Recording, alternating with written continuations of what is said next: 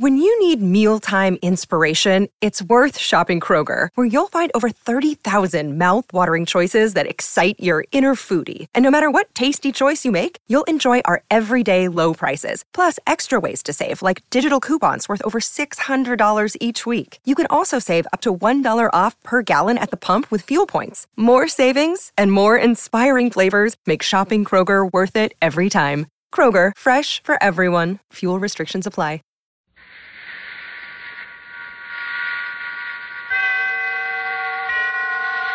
And now, tonight's presentation of radio's outstanding theater of thrills, Suspense.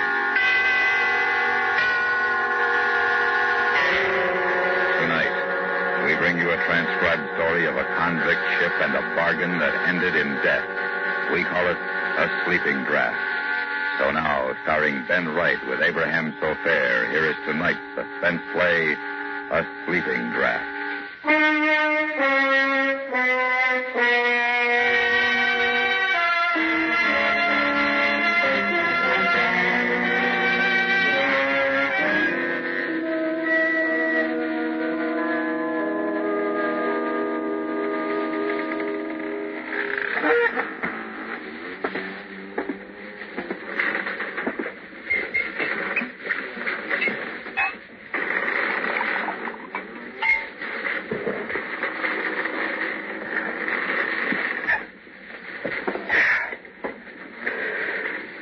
Helps. But it's like I say, you can't forget. You can never forget. It's at night, if you think about it, with the water outside rushing past the house. That's when you think that it can never be the same. You can't trust anybody. Never. Not a soul. I can tell you. You just can't trust him. Not even yourself.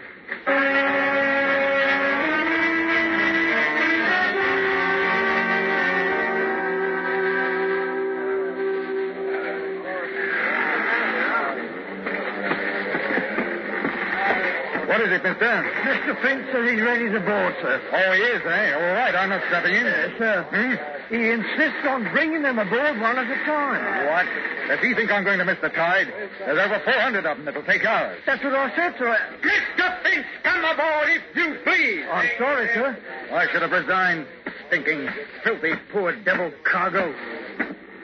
Everything all right, cockalorum, Captain? No, everything is not high cockalorum. What in blazes do you mean ordering my mate about? Oh, no offense intended, none taken, I hope. I want those scurvy wretches aboard now. All of them. Put them below and we'll weigh anchor. One at a time, sir. One at a time. We gotta search them, you know. Why didn't you do that before you took them out of jail? oh, you'll be surprised what those swine can pick up between jail and the docks. We gotta search them one at a time. Oh, oh, they're murdering devils, every last one of them, and that's a fact. The convicts came aboard one by one. I watched them. They were going from London to a land they'd never seen. A colony bought them. Australia. Four hundred. The sweepings and scrapings sorted out from the muck of the jails, with Finch in charge of them. I carried dirty cargoes. Dyewood, for instance, crawling with scorpions and spiders, not to mention snakes. Then there's cattle. But this, weeks and months at sea with a human cargo would as soon cut your throat as spit. What made it worse was I felt sorry for the poor beggars. I watched them come aboard until there were two left. Name? Will. Search him. Hey, hey, now, take your bleeding hands off me. What, you ain't got nothing? Ain't just stole me last part. Ah, shut your jaw. That's enough, Finch. I won't have the cat used on my ship. I got enough of it where they're going. Oh, you are a trusting so, you are, Captain. ah! How'd you like that between your ribs, Captain? Touch of the cat's a lot better than letting this swine bring a knife aboard, eh? Take him below. I don't know how they do it. Help me, I don't know. You've got to watch him for them, now. Next. Right. Oh, here's a terror. Look at the size of them, eh? Dangerous swine. Three murders in Australia. Escaped. He's in for it when he gets back. Name? Abbey. Jonathan Abbey. Abbey. Abbey, well, well, a gentleman in chains. I am sorry, your worship. Forgive us for daring to lay hands on your highness. I'm sure as how you've been wrongly accused. That's enough, Finch. Sergeant, take him below. I want Mr. Jonathan Abbey shackled. He's a prize, he is. We mustn't let anything happen to him.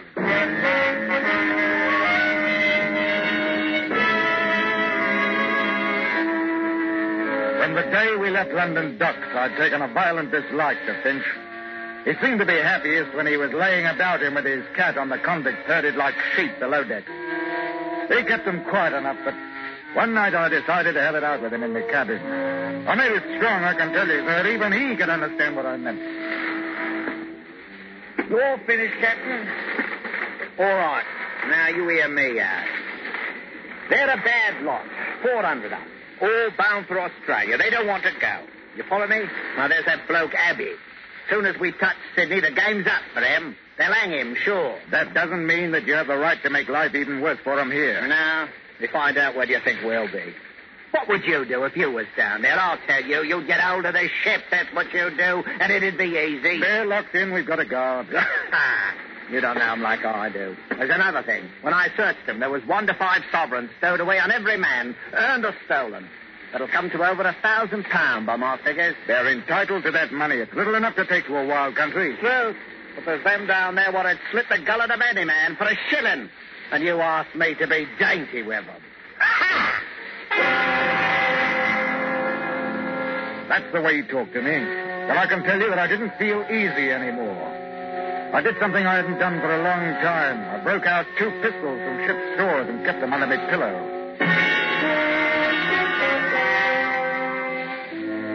It was when we got round the horn that the first convict died from scurvy. We had to put him over the side, of course, and there was a lot of grousing. I went down to the hold with Finch. It was hot, stinking. Now, you let me talk to him, Captain. I'll put it to right. You tell him it couldn't be helped. Now, don't you mind. I'll tell him. Oi! Here comes old bloody pot. Hey, Finch! Did you seal the clothes off the poor beggar's back before you threw him in? Men! We ain't men, dearie. We're dogs, or haven't you heard? Why didn't you wait to bury poor old Smithy in the ground instead of tucking him in the sea? All right! All right. We got another two or three weeks before we reach land, and I'll make a bargain with you. The next one what dies, now that it's getting nice and hot, I'll just leave him down here. You can take care of him and mourn him till we get to Australia. How's that? Half a crown, you don't keep him for three days. That's all bloody pot. Always a nose for business. And if you ain't satisfied with that, I'll see that the hatch is closed down tight for the rest of the voyage. And you can boil for all of me.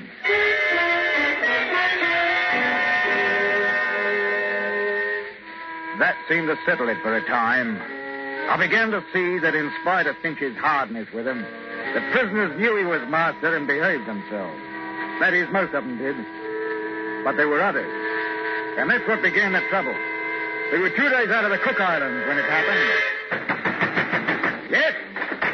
Captain, there's a man on deck. We brought him up from below. It's horrible. What happened? One of the convicts. Oh? What? Yes, sir. Here with me, Captain. Mr. Darling ain't much of a surgeon, I must say. Oh, I did what I could. He must have been dead before we got him up here. Why, he's, he's been cut to pieces. Not of. How did it happen?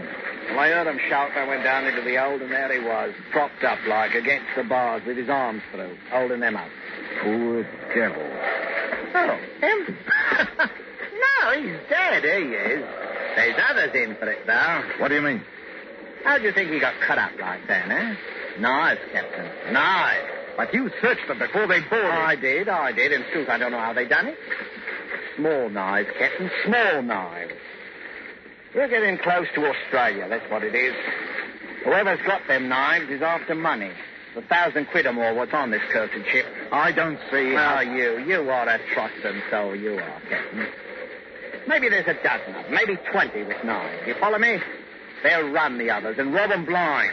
Gold sovereigns, Captain. You didn't forget, did you? If anybody objects, cut him up into small pieces, just like this one. We've got to go down there and put a stop to it. Yes, I don't think.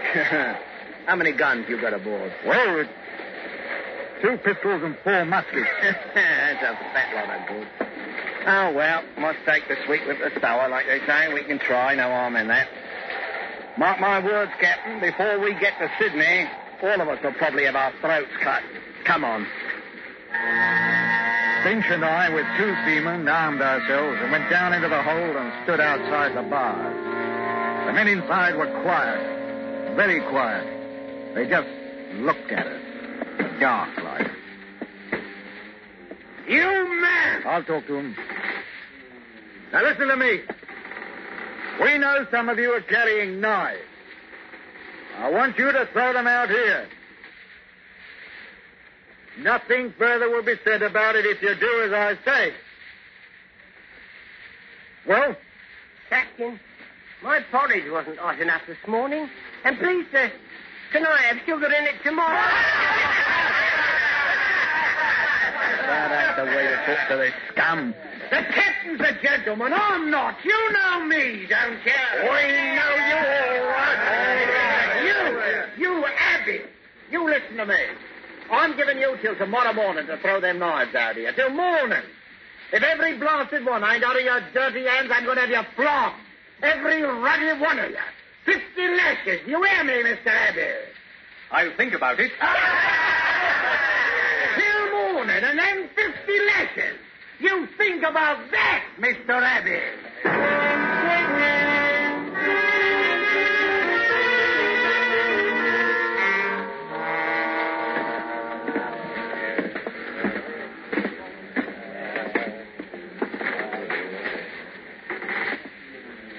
Good morning, Captain dear, and Mr. Finch.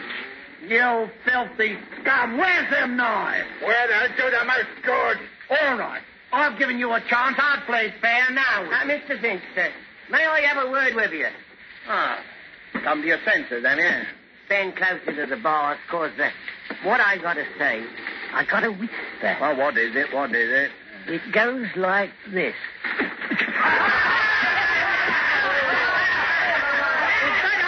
A hundred lashes, Wilkes. I'll take you first and handle the cat myself. Oh, no, sir. Why not take him first? He won't feel it like I will.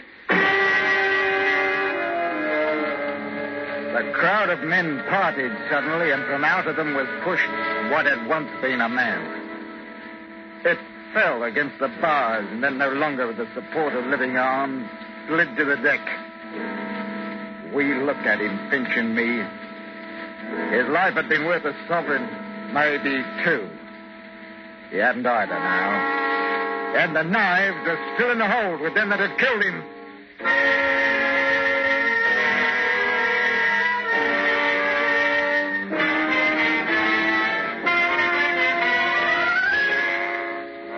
You are listening to A Sleeping Draft.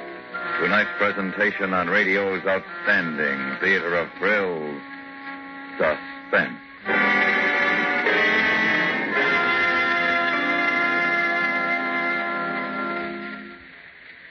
With omniscience as rare a faculty as it is, most listeners like to be sure that their sources of information are reliably accurate.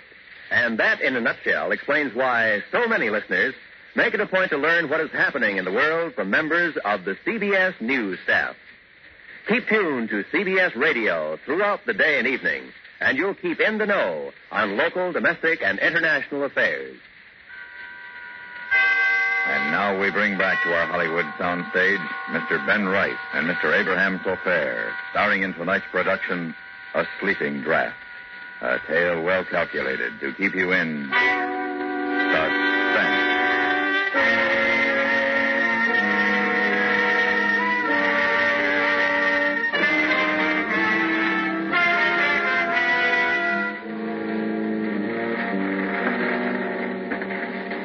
That's easy. We got to have a council of war in a manner of speaking, Captain. I'll tell you one thing, Mr. Finch. There'll be no more flogging. Oh, I can see you are a sharper, you are. Well, that's right. That's right. It's too dangerous. We ain't armed for it, and they're in a nasty mood. We got to be artful, same as they. I wish we could spill the whole lot of them overboard. What, and lose your contract for carrying? Not bloody likely. Listen here. I'll get them knives. How? It's Abby. Abby's behind this. He tells them what's what. You get him out, and the others will come round. You mark my words. Are you going into the hold to get him? Well, not yet. Not yet. Wouldn't be safe now. Not for nobody to go in there. But in four or five days, Captain, after we cut off their water and food, seal the edge, you see what happens. They die. Well, they'll die from the knives then. Which do you want? They'll be begging you to take the ruddy knives in three days. And if they don't? We tell them to hand over Abby to us, but he's the one to blame for their misfortune. That'll do it. All right. If that's the only way, I'll give the order. Yeah, but not just yet, Captain. Not just yet. We'll let them sit down there and wonder, eh? Wonder what we're going to do about it. Some of them may get nervous. We'll let them wonder a bit.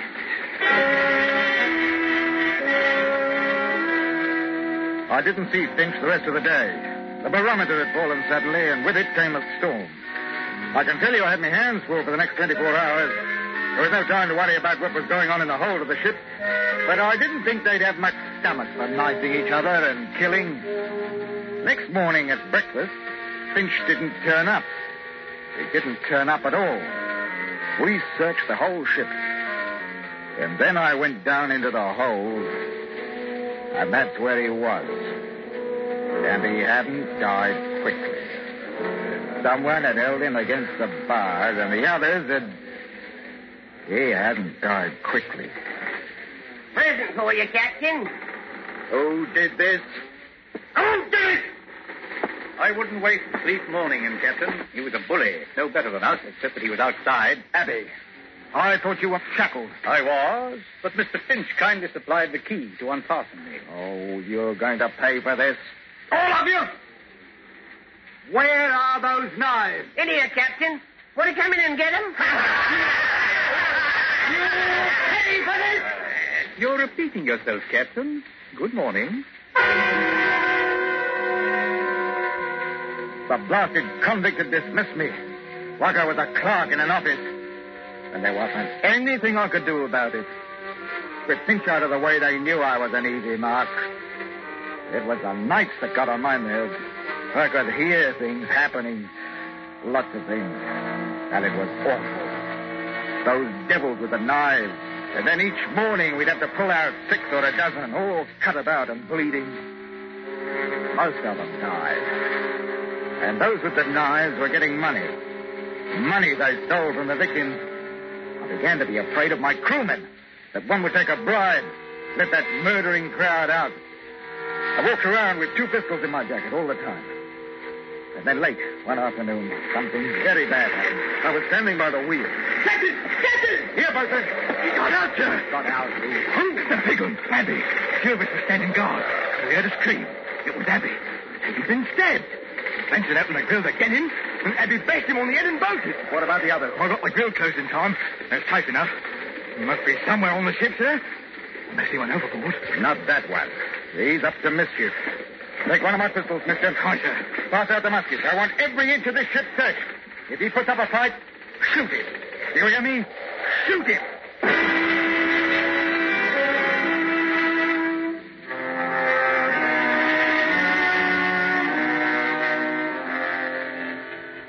The night comes quickly in southern parts. Did you ever try to search a ship at night with lanterns? It's not easy.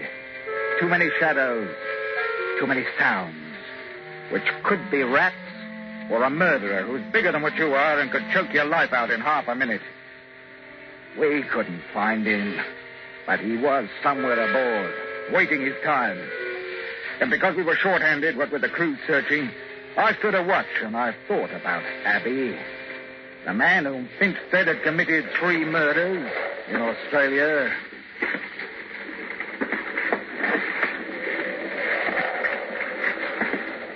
Don't turn around, Captain. It's only a little knife, but don't move. What do you want? Talk. I've nothing to say to the likes of you. That may be. But I've an offer to make you. You know what I'm in for when you reach Sydney. Finch told me.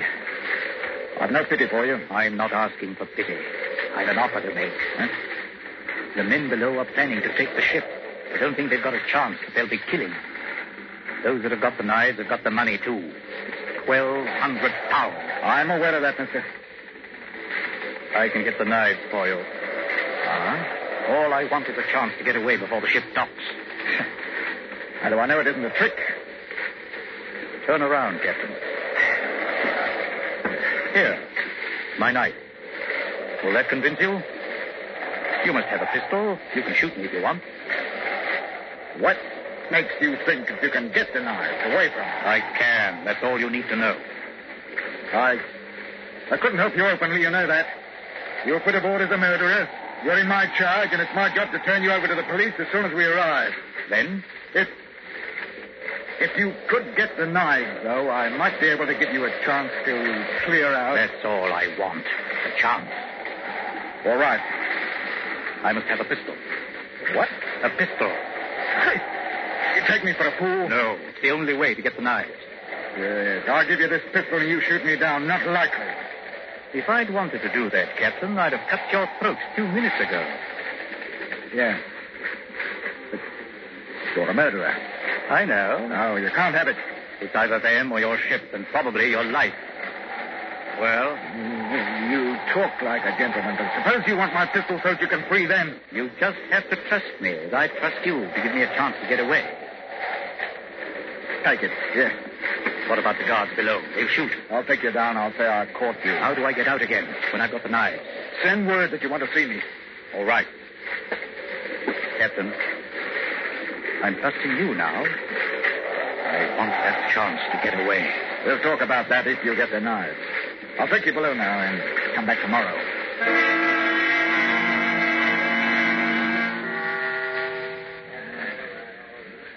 Keep your voice low. They think I'm tricking you into making a bargain. They think I stole the pistol. I told them I had to have the knives to make you believe that we wouldn't make trouble. I said we'd take over the ship tonight. What do you want me to do? Leave me the key to the grill. I'll slip out tonight and bring you the knives. I want you to let them out, too. I won't. I'll lock it. How do I know you will? You don't. You'll have to trust me, won't you? Yeah. Do they know about this plan? All except for the fact that I'm going to lock them in once I'm out. Now, give me the knives now. No, they'd know something was wrong. I'd never get out alive. Give me the key. All right. Here. Tonight.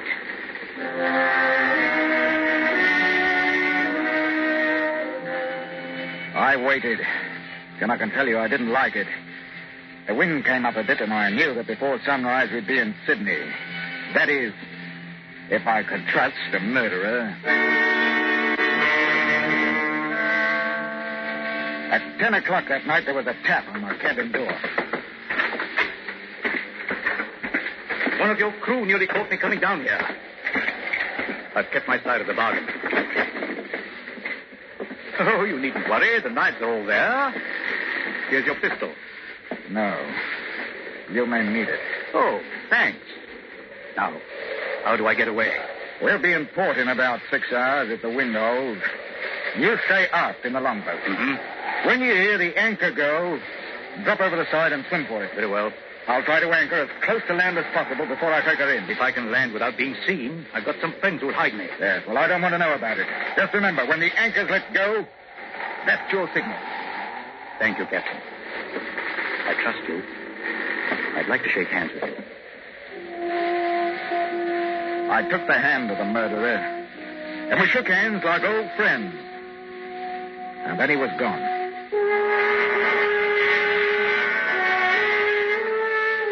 Two hours later, the wind went down, and in its place came fog. Thick, mucky fog. I had my hands full, what with danger from other ships and the blasted current that knocks you about off the harbor entrance. By three o'clock, the fog had shut in properly. A blessed tide ran us all over the place. Proper dangerous, I can tell you. We were about 15 miles offshore. I didn't like the look of things. There's shoals thereabouts, and I sent the mate forward to heave the lead. I got a proper start when I heard him sing out, Rise the deep, We've got off course right enough, and at this rate, we'd shear the bottom clean off of her. I thought it was high time to bring the ship up and wait until we could see something. Let's go, the anchor! Let's go, the anchor!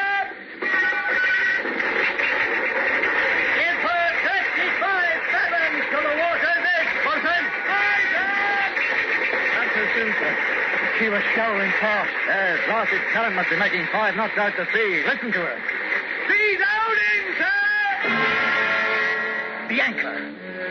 Anchor! Abby!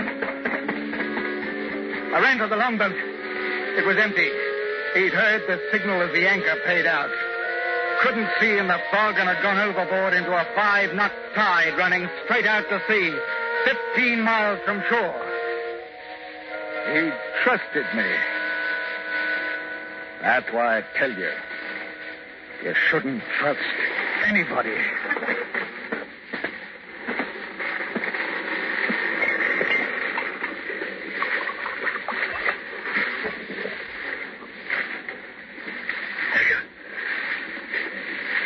Sometimes it's hard sleeping at night. When you hear the water outside, you think. When it's hard to sleep.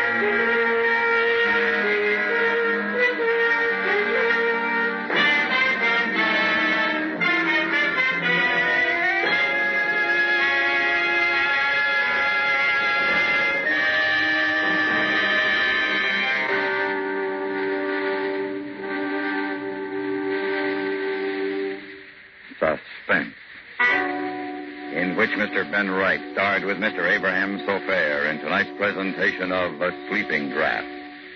Be sure to listen again next week when we bring you another presentation of radio's outstanding theater of thrills, Suspense.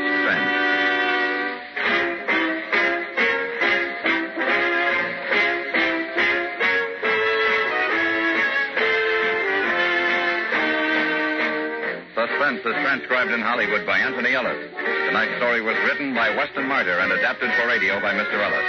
The music was composed by Rene Garriguenc and conducted by Wilbur Hatch. Featured in the cast were Abraham Sofaer, Eric Snowden, Hans Conried, Charlie Lung, Stan Jones, and Raymond Lawrence. Got money to burn? Well, neither has Uncle Sam. The nation cannot afford to let precious timber go up in smoke. As an American, you cannot afford to let a carelessly tossed cigarette start a forest fire that may cost millions of dollars and may even cost human life. Help keep our forest lands green and growing.